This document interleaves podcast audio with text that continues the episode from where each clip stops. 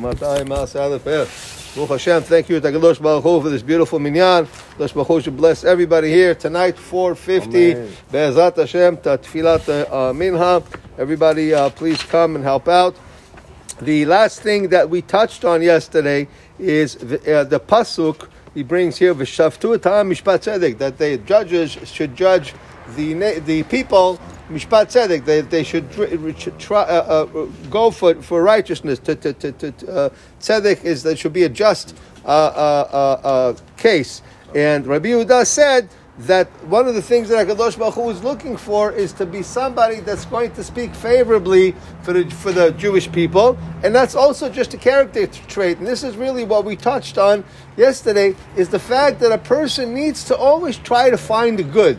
To find the bad, it's very easy, but to try to find the good, that's the character trait that Hakadosh Baruch Hu wants from you. And not only that, you also sometimes when you see people like that, instead of being angry, what you could do is pray to Hakadosh Baruch Hu, this son, this child, whatever, whatever, is a little confused in the head. You know, help him do tshuva. Take that, that, take the, the, the stone that's uh, sitting on that heart and remove it so that person can do teshuvah. And this is really why Kadosh Baruch Hu wants uh, what, what he wants from us. And this is why he picked Gidon because he was the one, only one that was speaking favorably about the, the, the children of Israel, although they were going a little bit wayward.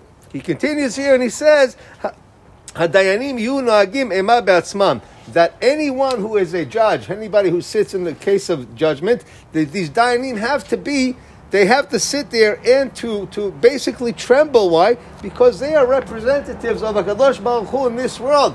And if he makes a if he makes if he rules wrong, basically because because what is he saying here? They are they are judging for Hakadosh Baruch Hu. They are his representatives, and this is what Yehoshaphat said to the judges: You're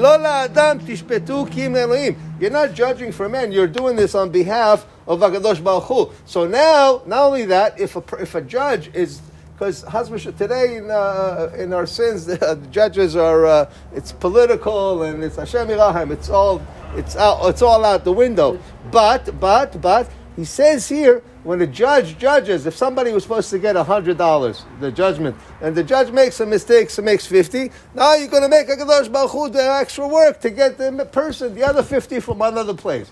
So when you're doing, when you are judge, you, you, are, you are taking an extra responsibility on for yourself. And what, what you're doing is you're taking from me, and then now you're giving me extra work. And if we look in the Pirkei Avot, maybe we'll talk about it tomorrow. Pirkei Avot, he brings that because when you have bad judges in the country and they do avel, they do an injustice in the world, they bring so many tzarot to the world, whether it's hurricanes and floods and this and that and the other thing.